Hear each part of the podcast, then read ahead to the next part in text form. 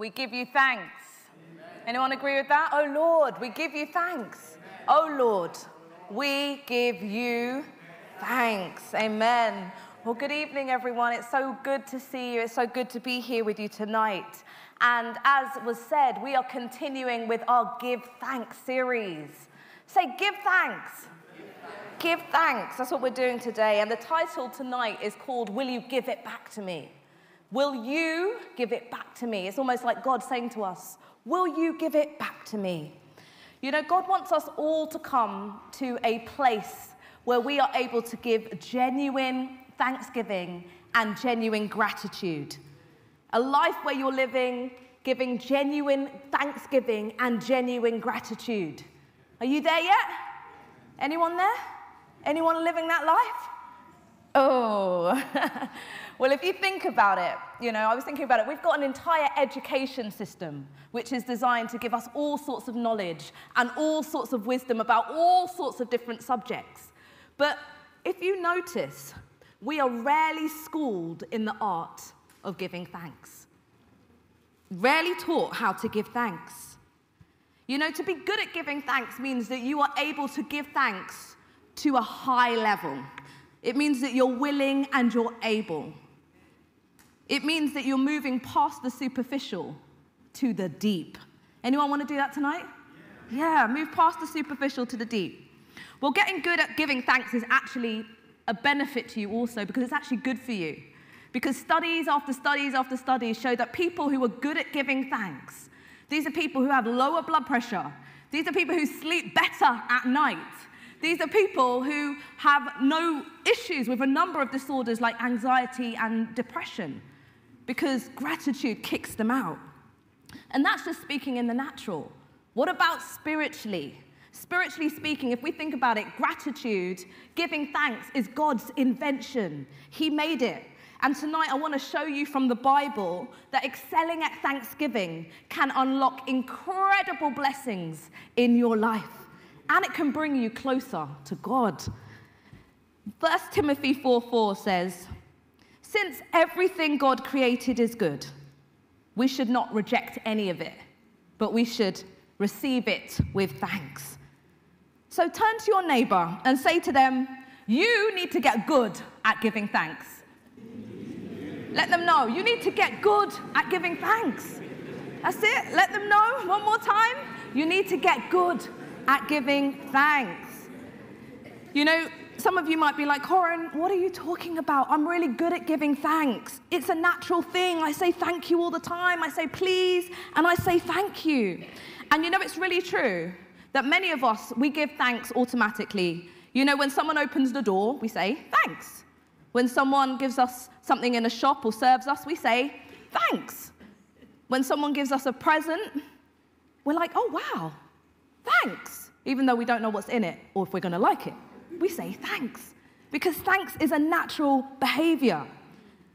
But I want to tell you tonight that there are actually different levels of giving thanks. There are different levels of giving thanks. And the first basic level is exactly that.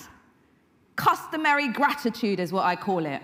Words of thanks, basic manners, and basic etiquette. I think we have a little slide that covers this customary gratitude. And it's the level of thanks that we say and we learn as children. You know, I'm always saying to my children, say thank you. Don't forget to say thank you. Did you say thank you? Say thank you. And I say that because obviously we want children to grow up in a way where they would be saying thank you for the things that they're given. But we also want them to say it because we believe that hopefully they will grow up into adults who do it quite naturally, who say thank you. Yeah, thank you. I'm grateful for what you've given me. Thank you. Now, I want to ask you a question. Since we're talking about thanks, you can shout out in this part. What are any of the things that you are grateful for in your life? Anyone can shout out. What are some of the things you're really grateful for? Good sleep, I heard. Louder? Anyone else? Health, healing. Salvation. Salvation. Any other thanks? Mercy. Food. That's, that's a real person there. Grateful for food. Anyone else? Oh, I can't hear you. The presence of the Holy Spirit. I like that. Spiritual answer. Praise the Lord. Well, there's lots of things that we can be grateful for. Someone said food. I believe someone said family. Someone said a job. Now, I think if you agree with me, the human condition is one where we have a lot of needs. Yeah, we have a lot of things that we need. And if you think about what some of those things are, they are definitely food, definitely water, definitely clothing, shelter, love. These are some of the things that we need. And when we have our basic needs met, how do we feel? Yeah, we feel good, we feel happy, we feel satisfied. Psalms 107, 8 to 9, it says, Let them give thanks to the Lord for his unfailing love and his faithful deeds for mankind. For he satisfies the thirsty and he fills the hungry with good things. Wow. And that leads me on to uh, another type of thanks, the level two type of thanks, which I've called heartfelt thanks. Now, this type of thanks comes from genuine satisfaction and appreciation. You know, the other day I was reading about um, the story of a philosopher, and he was called G.K. Chesterton, and he lived in the 19th century. And G.K. Chesterton, he was a um, famous philosopher and writer, but he was very, very strong in that he was an atheist and he did not believe in God. But he said when he was around the age of 48, he began to think, he began to look at his life, and he began to realize that he was extremely grateful for many, many, many things. But he didn't have anyone to thank because he didn't believe in God. And so he says famously, he says, the worst thing is when an atheist who is not a believer comes to that place when they realize that they're thankful, but they have no one to thank. Imagine that. Grateful, but you have no one to thank. So much in your life, but you can't even say thank you to anyone. You can't see past your situation to maybe that there's a higher Lord who's given it to you all. And so that's what G.K. Chesterton wrote. But just like G.K. Chesterton, maybe you can point to life, um, moments in your own life where you were overwhelmed with gratitude. Can you remember any moments in your life where you were filled up with gratitude? Where you were really grateful and really thankful? When you genuinely appreciated what someone did for you? You know, I always remember my wedding day. it was a wonderful day because I was getting married to a wonderful man called Asani. Um, but it was also a wonderful day because we were um, opening our presents. And it was the end of the day. And we opened an envelope. And there was a huge check in the envelope from an uncle. And I was shocked. I was like, wow, what a blessing. I'm so grateful. I'm so thankful for this gift. And obviously, it came at a time when we had a lot of debt to clear and pay for because of the wedding had been um, a great day. But we had lots of things to pay for, and it came at the perfect time. Now, I'm sure there's moments in your life when someone did something that was really unexpected, really like what would be almost random in your mind. And you were grateful and you appreciated it. You know, maybe you were grateful for that tax rebate that came through the door the other day. Anyone relate to that? That promotion at work, that kind comment that someone said to you when you were feeling down, or maybe even the doctor's report that came out and was much better than you expected it to be. Give thanks. You know, when we dig a little deeper than ourselves, we realize that the blessings that we receive genuinely, as G.K. Chesterton realized, they're straight from the hand of God. The blessings we receive are straight from the hands of God. Psalm 9:1 says, I will give thanks to you, Lord, with all my heart. I will tell of all your wonderful deeds. I will give thanks to you, Lord, with all my heart. I will tell everybody about your wonderful deeds. Last week, I was in IKEA. And um, I don't know if you shop there every, every now and then, but I was in IKEA. And I was in my favorite part of IKEA, which is actually the bargain corner. Now, I don't know if you know much about IKEA, but when you go downstairs, there's an area in IKEA where you can get bargains. And it's like ex display stuff that's been placed there um, by the staff. And so I was wandering through the bargain corner, and I don't know what happened, but all of a sudden, um, I must have dropped my phone. And I didn't realize, but I carried on and I went to the till when I was going to buy a few things. And then when I got to the till, I was looking in my pocket and I was like, oh, where's my phone? Where's my phone? I started looking through my bag, where's my phone? And I was really panicked. I was thinking, oh no, what's, where's my phone? What's happened? What's happened? And then I noticed a couple who was standing in front of me. And this couple, they had been in the bargain corner at the same time that I was in the bargain corner. And so I looked at the man and I said to him, Did I drop my phone? Did I drop my phone? And he looked at me and he said, Yes. I think you dropped your phone in the bargain corner. And I thought, What? You saw me drop my phone, you didn't say anything? But anyway, I ran all the way back to the bargain corner and I spoke to one of the staff members and I said, I think I've dropped my phone, please, can you help me? And he said, Oh, yeah, I think someone's handed it in, but it's closing now and it's too late. You're probably not going to get it back. And I said, But, but um, where can I go? And he said, Go to the customer services place. So I ran all the way to the customer services, but I said, Thanks first. I said, Thanks. And I ran to the customer services place and it was really dark.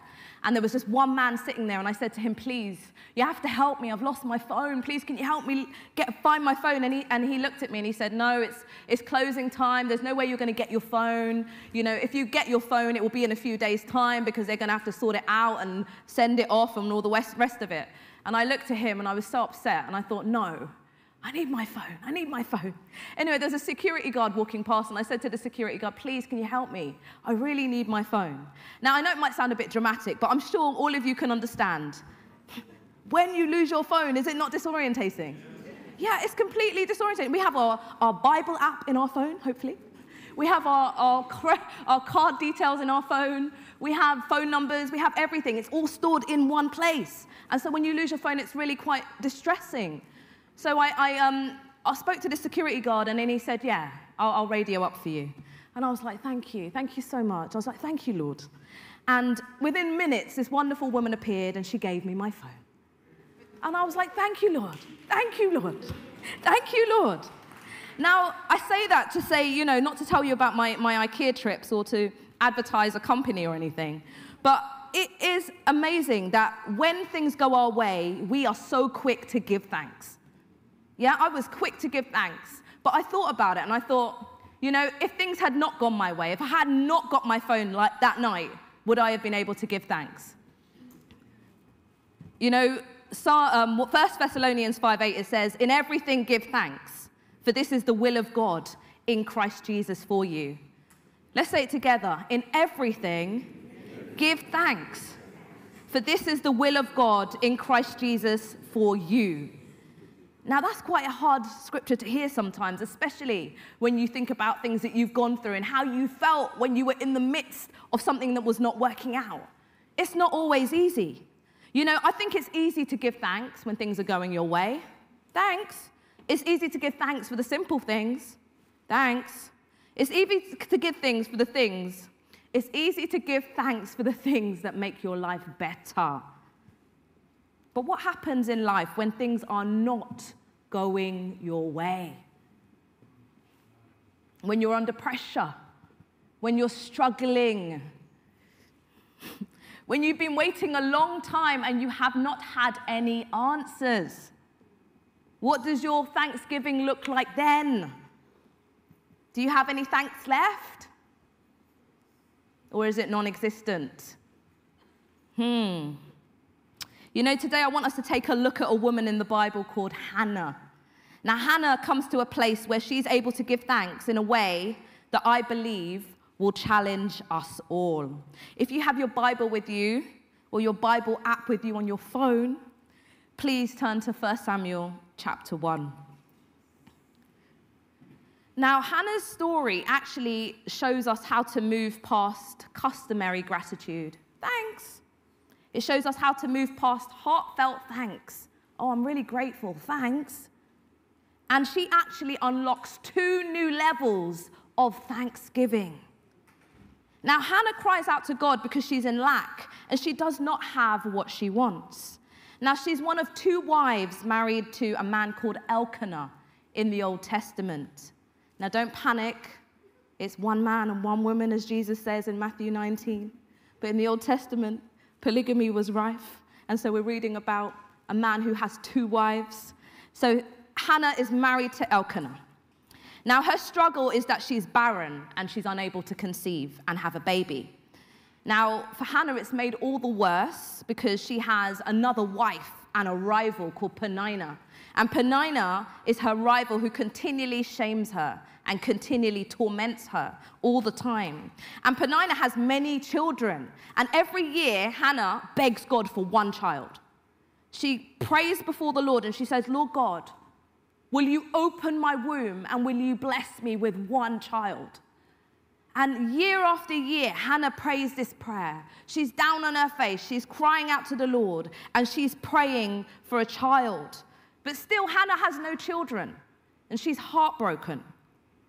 But what's interesting to me when I was reading this is that it says every year, Hannah and her family made an annual pilgrimage to Shiloh to give thanks to God. Every year, Hannah and her family made an annual pilgrimage to Shiloh to give thanks to God. And Hannah's action of giving thanks to God when she was in that state teaches us about a third level of thanks, which is thanksgiving in the suffering. Thanksgiving when you are suffering, when things are not going your way, when you're fed up, when you're struggling, when you are just feeling like, what is going on, Lord? Why can't you answer my prayer? Lord, I've cried out to you time and time again. Can you not hear me? Thanksgiving in the suffering. Now, for many of you, this might seem strange. Why would I give thanks when I'm suffering? Why, why would I do that? That's not a natural reaction. For some of you, it's like, when I'm suffering, everybody needs to know that I'm suffering. They need to hear my suffering. It needs to be real to them as much as it is to me, not less God, who I need to make sure knows that I'm suffering. Lord, have you heard my cries? Lord, have you heard my prayers? Lord, I'm suffering. Wow. Hannah, she is suffering, but she manages to give thanks in the suffering. You know, I really genuinely believe that tonight the Lord is challenging us to acquire new levels of thanksgiving and faith. Yeah? He wants to remind those of you who find yourself in this space, who find yourself in a place where things have not been answered. He wants to remind you, he wants to say to you, you know, I see you. I know you. I created you. I made you. I know what you're battling with. And I'm walking alongside you in this journey. I'm right next to you. I haven't left you. I haven't forsaken you. I'm right here with you. That's what the Lord says to us tonight. And He says, despite how you're feeling, can you be like Hannah? Can you come to the altar and lift up a praise? Can you come to the altar and lift up a thanksgiving? Can you come to the altar and present yourself and your offering, even in your suffering? Just like Hannah. It's a hard thing to do, but that's what the Lord is saying to us today. Can you rise up above the level where you feel that you are, above what you know, above your natural behaviors?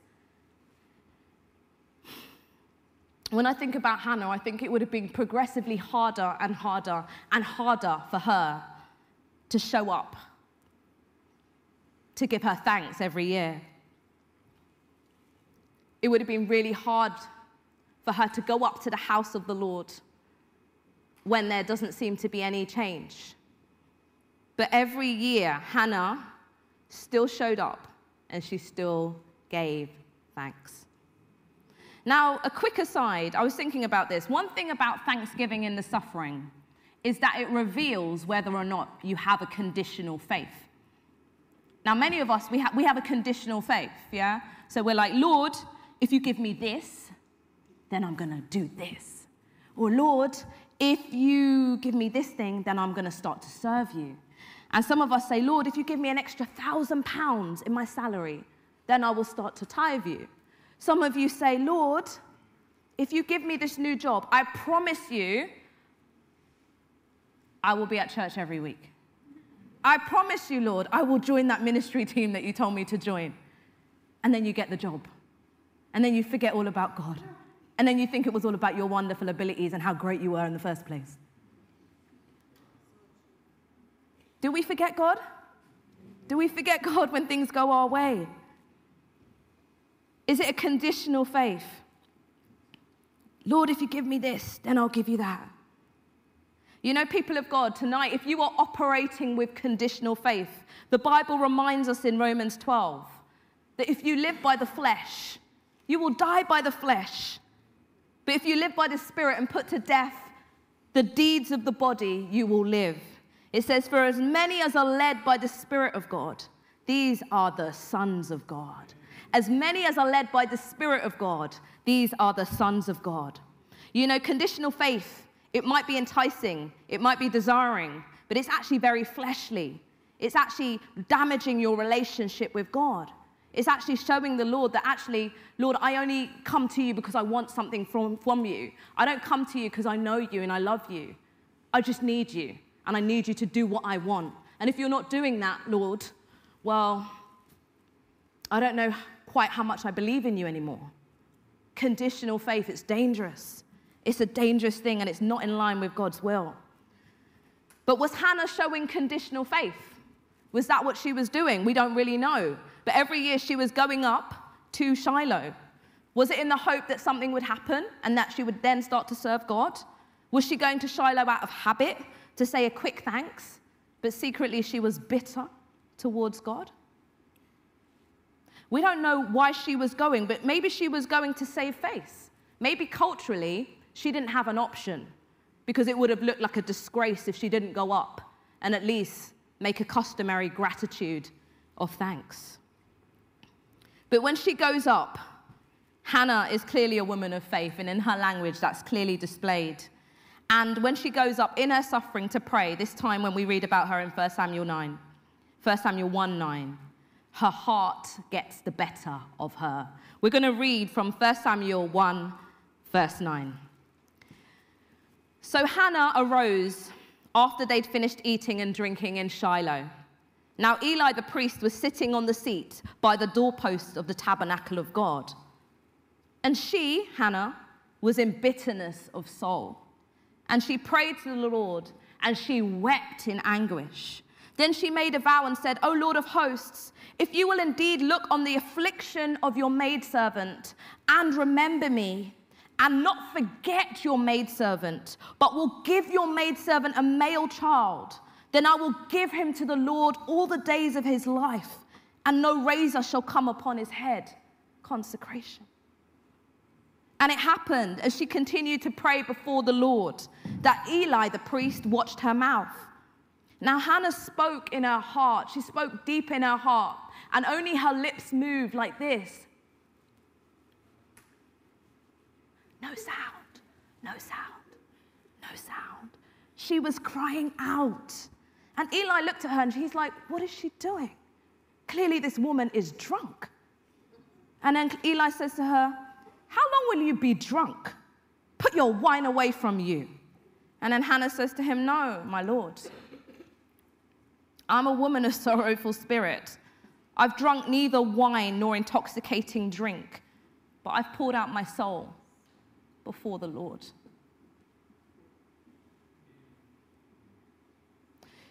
You know, sometimes the things that we have in our hearts, they spill out.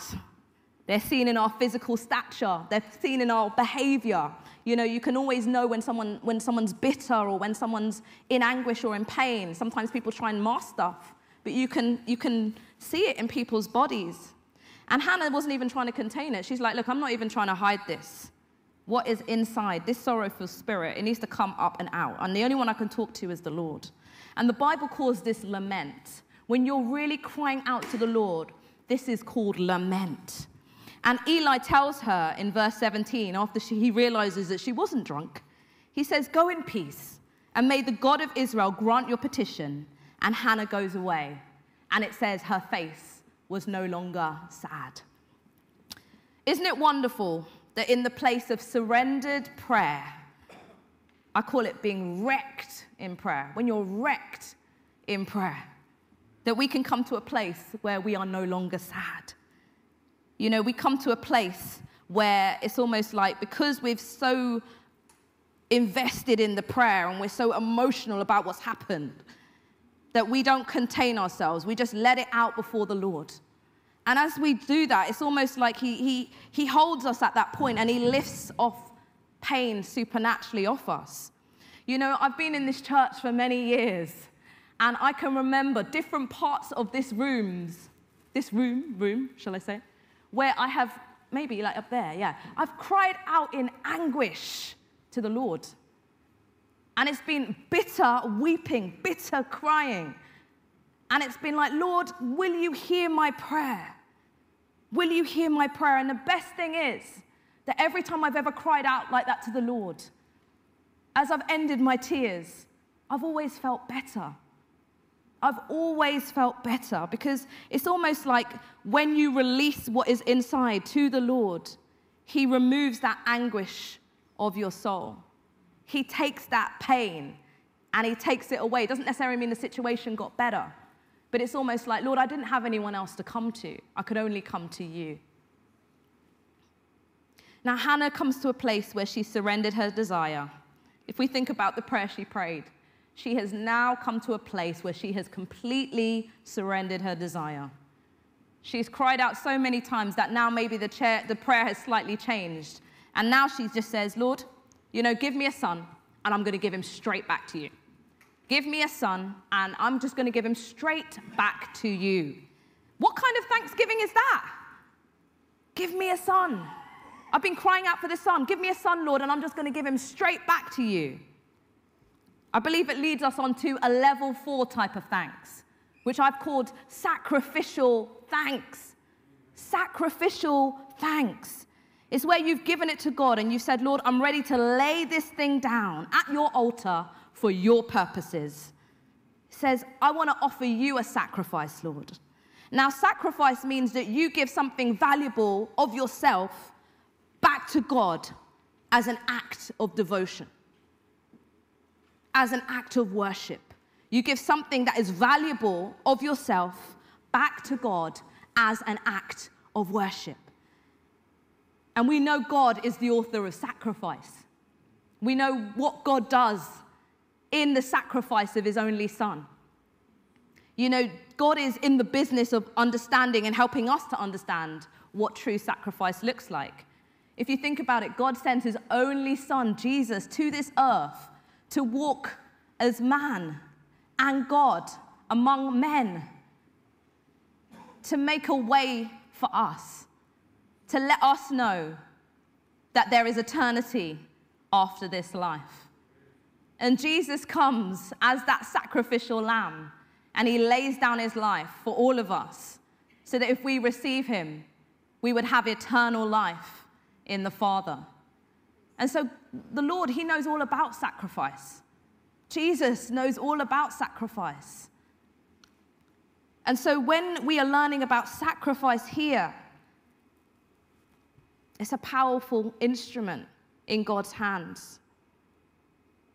But is that why God answers her? Is that why Hannah's prayers are finally answered? Is it because she finally gets to a place where she says, You know what, Lord? I'm going to put my desires down.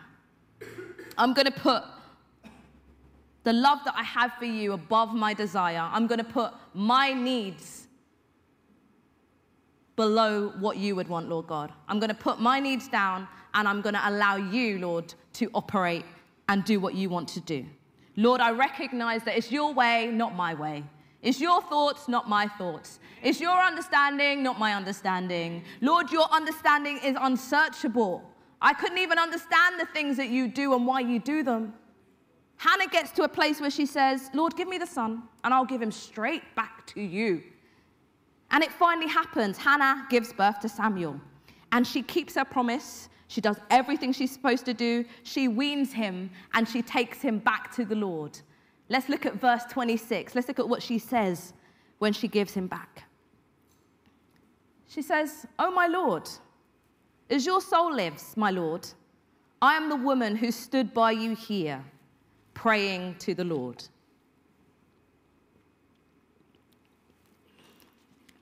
For this child I prayed, and the Lord has granted me my petition which I asked of him.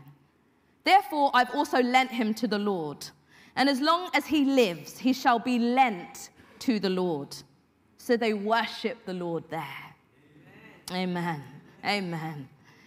Hannah's surrender, her sacrifice, her thanksgiving is poignant, and it reminds me of James 2, where it says, Consider it pure joy, my brothers and sisters whenever you face trials of many kinds, because you know that the testing of your faith produces perseverance. Let perseverance finish its work so that you may be mature and complete, not lacking anything. Hannah's faith is tested. She doesn't give up. She perseveres in the face of suffering. And when her trial is over, it does seem that she comes to a new level, a new understanding. She comes to a place of maturity. It's almost like in the suffering, in the pain, in the prayer, in the, in the anguish, she's made complete, she's made mature, and she's no longer lacking. You might be here sitting here thinking, well, you know what? If I get something from God and I want something from God, I'm definitely not going to give it back to Him. If I've asked the Lord for something and He finally gives it to me and I finally see it, I'm not going to give it back to Him. Is anyone thinking that here? I don't think anyone dare, dare admit it. but most of us will be like, Lord, I've finally got what I want and now I have to give it back to you. How does that work, Lord? You know, I remember when I was first a Christian and um, we used to sing the song, Blessed be the name of the Lord. And there's a line in it where it says, Blessed be the name um, in the road marked with suffering. Though there's pain in the offering, blessed be your name. And I used to be like, why are we singing this line? Why are we singing this line? There's pain in the offering. Everyone's singing this line. Why are we all singing, There's pain in the offering, blessed be the name of the Lord, on the road marked with suffering? Now, I was a young Christian, I didn't get it, and I thought, wow, this is very strange. I don't want any pain when I'm giving an offering. I just want to give the offering, and it doesn't need to have pain in it. But then I realized offering and pain, sometimes when you're offering something, you're giving away something, and it might be painful for you, but it is good to offer things up to the Lord. So the Lord must wait for you to come to him. This is what it says in Isaiah 30, 18. This is a revelation. So the Lord must wait for you to come to him so he can show you his love and compassion. For the Lord is a faithful God. Blessed are those who wait for his help. I'm going to read it one more time. This is interesting, it's revelatory. So the Lord must wait for you to come to him so he can show you his love and compassion. For the Lord is a faithful God. Blessed are those who wait for his help. You know, when there's pain in the offering, when we have to wait for the help of the Lord, these are some of the things that we don't talk about as Christians. These are some of the things that are ambiguous, that never really get to be dealt with in the language or in the, in the conversation that you might have with people. But these are some of the deep things that we go through as we learn to walk with God. That there is pain in the offering, that there are times when you're going to have anguish of soul, that there are times when you're going to come simply out of faith and obedience to give your offering. And it's going to be hard, and it's going to be difficult, and you're going to have many questions for the Lord.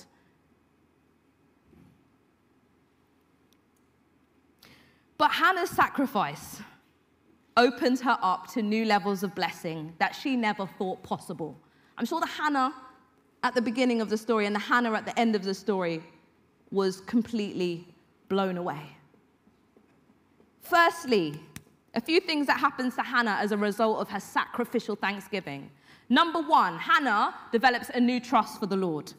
Now let's think about it. She finally has her one and only son, and she comes to the altar. She comes to Eli year after year and she's given her son Samuel to him. Now, we know that Eli's sons were extremely corrupt and that they were engaged in all sorts of terrible behaviors. And so there would have been a trust and a faith in her to realize that, you know what? I promised God that I was going to give Samuel to God, and I'm going to still obey my word. I'm still going to be obedient to what I said. And so she gets new levels of trust in the Lord. And she realizes that actually the Lord knows best and he knows the best place for Samuel. Number two, what happens is that Hannah, she enjoys a new dimension of fellowship with the Lord when she makes this sacrificial thanksgiving. And it allows her to engage with the Holy Spirit in a way where in verse in chapter 2 you can read it, she's able to release a prophetic song into the earth because of her fellowship with the Lord. Now I'll read you some of that song. It's so beautiful. But it's her song which shows the power of her thanksgiving and the joy at the fact that she's delivered and she has deliverance. It says, My heart rejoices in the Lord. In the Lord, my horn is lifted high. My mouth boasts over my enemies, for I delight in your deliverance. There is no one holy like the Lord. There is no one beside you. There is no rock like our God. Beautiful. Her song, as you can read the rest of it, but she just sings at a new level of understanding, at a new level of revelation. It's a beautiful thing. And then the third thing that happens to Hannah as a result of her sacrifice is that she gets blessings and ends up with a beautiful legacy. Her firstborn Samuel, he spends his whole life as a faithful and obedient servant of God. He grows up hearing the voice of God in the temple, and he grows up to operate as a priest, a prophet, and a judge. And he anoints the first two kings of Israel, King Saul and King David. And then it says it, the line that I love the most. It says, The Lord was gracious to Hannah. She gave birth to three sons and two daughters. Wow, the Lord was gracious to Hannah. At the end of that story, Hannah gave birth to three sons and two daughters. Can you imagine? You know, you're crying out to God for one baby, and then you end up being blessed with six. Multiplication. Yeah, this is God. Our God is in the business of multiplication. He's in the one who says, Look, you can't outgive me anyway. You can't outgive me. You bring your sacrifice, you bring what you think was the most important thing to you, I'll bless it. I'll make it more magnificent than you can ever imagine. I will multiply the blessing. You know, our God can bless us beyond our wildest dreams, He can bless us beyond even our understanding. You know, He says, Give it back to me. And He says, Give it back to me because He wants you to grow to new levels of faith and trust. Will you give it back to me? Will you give that thing that you've been holding on so deeply in your heart? Will you give it back to me? So that I can trust you with more. The Lord gave Jesus his only son, as I said, as a living sacrifice so that we would have eternal life. He gave his only son, Jesus Christ, as a living sacrifice so that the blood of Jesus would cleanse you from all your sins and would make you in right standing with God. The Lord says, I see you, I see many of you, and I know that you're walking through this difficult situation. But just like Hannah, will you come back to the altar week after week, day after day? Will you come to that place of prayer where you can still offer me up a praise? Where you can still offer me up a thanksgiving? When you can still present yourself, your body, as an offering, and even give of the finances? The Lord wants us to know tonight that He is crying out for us. He is standing with us. He's standing with many of you in very, very tough situations, and He sees what you're going through. But He's saying, Tonight, will you give it back to Him? Will you give those burdens to Him tonight?